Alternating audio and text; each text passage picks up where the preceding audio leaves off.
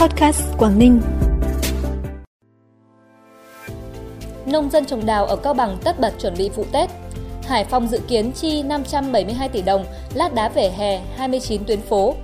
Lễ hội Hoa đào Lạng Sơn 2023 kỳ hoa xứ lạng sắc màu biên cương là những thông tin đáng chú ý sẽ có trong bản tin vùng Đông Bắc sáng nay, thứ năm ngày 22 tháng 12. Thưa quý vị và các bạn, chỉ còn hơn một tháng là đến Tết Nguyên đán Quý Mão 2023. Hiện bà con trồng đào ở xã Hưng Đạo, thành phố Cao Bằng, tỉnh Cao Bằng đang tích cực chăm sóc để hoa nở đúng thời vụ, kịp khoe sắc vào dịp Tết. Không như giống đào ở các vùng khác, đào bích trồng tại đây có vẻ đẹp rất tự nhiên, cành lá thanh thoát, nhiều lộc, cánh hoa to dày, màu tươi, được nhiều khách hàng trong tỉnh ưa thích, lựa chọn để chơi Tết. Hiện tại khách ở các nơi đã đến đặt mua. Theo người dân, giá đào năm nay không thay đổi nhiều so với mọi năm, dao động từ 300.000 đồng đến vài triệu đồng một cây. Những gốc cổ thụ lâu năm, dáng đẹp, có giá cao hơn, lên đến hàng chục triệu đồng.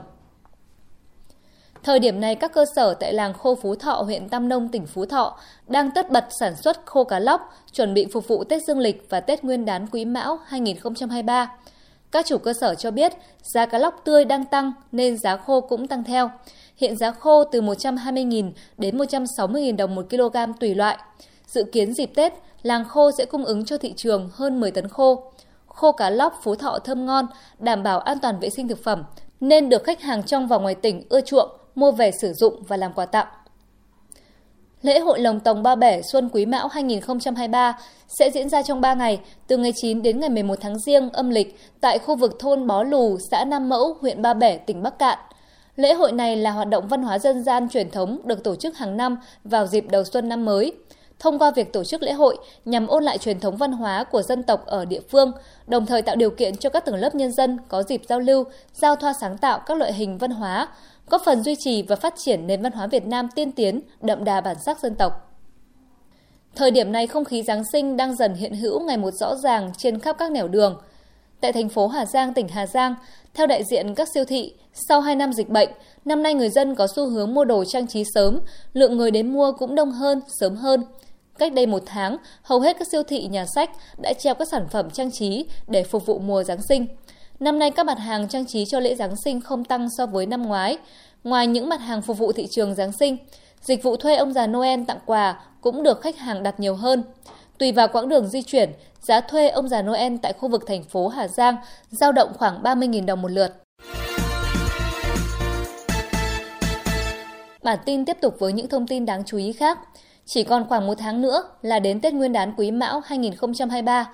Thời điểm này, các doanh nghiệp, hợp tác xã, hộ nông dân trên địa bàn tỉnh Thái Nguyên đang đẩy mạnh sản xuất để tăng nguồn cung các mặt hàng nông sản, thực phẩm dịp Tết.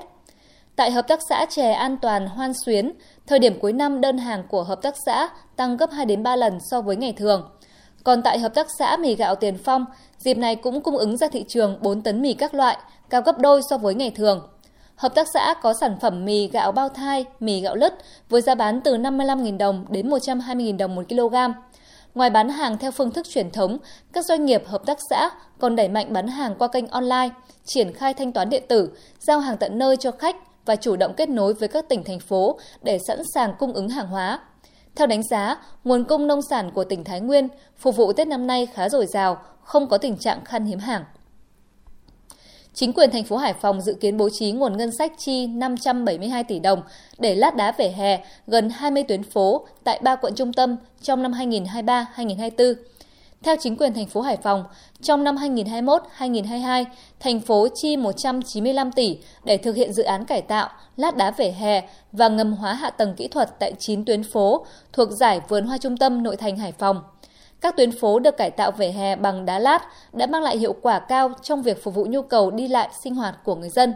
Hạ tầng kỹ thuật như đường điện chiếu sáng, sinh hoạt được hạ ngầm, góp phần đảm bảo mỹ quan, vệ sinh môi trường, chỉnh trang đô thị, thay đổi cơ bản diện mạo đô thị, khu trung tâm, nội thành Hải Phòng, góp phần thúc đẩy du lịch, phát triển kinh tế của Hải Phòng.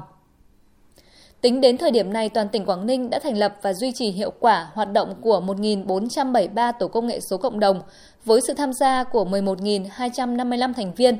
Tổ công nghệ số đã tích cực tuyên truyền cấp mã định danh điện tử cho công dân từ 14 tuổi trở lên, hướng dẫn hộ sản xuất có sản phẩm ô cốp đưa lên sàn thương mại điện tử, vận động người dân từ 18 tuổi trở lên có tài khoản thanh toán không dùng tiền mặt. Nhằm tạo điều kiện cho tổ công nghệ số hoạt động hiệu quả, tỉnh Quảng Ninh đã xây dựng bộ tài liệu về chuyển đổi số, miễn cước truy cập Internet cho thành viên nòng cốt, nghiên cứu đề xuất chính sách hỗ trợ. Từ ngày 15 tháng 1 đến ngày 19 tháng 2 năm 2023, tỉnh Lạng Sơn tổ chức lễ hội hoa đào nhân dịp Tết Quý Mão tại thành phố Lạng Sơn nhằm tạo nên một mùa Tết thấm đượm không gian lễ hội và bản sắc văn hóa truyền thống.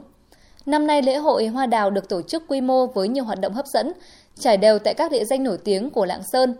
Với chủ đề Kỳ hoa xứ Lạng sắc màu biên cương, lễ hội hoa đào được định hướng trở thành một trong những sự kiện văn hóa du lịch tiêu biểu, nổi bật vào dịp đầu năm mới của tỉnh, gắn với các hoạt động bảo tồn, phát huy giá trị cây đào xứ Lạng. Thông tin về lễ hội Hoa Đào Lạng Sơn cũng đã khép lại bản tin vùng Đông Bắc sáng nay. Trân trọng cảm ơn quý vị và các bạn đã dành thời gian quan tâm. Xin kính chào và hẹn gặp lại.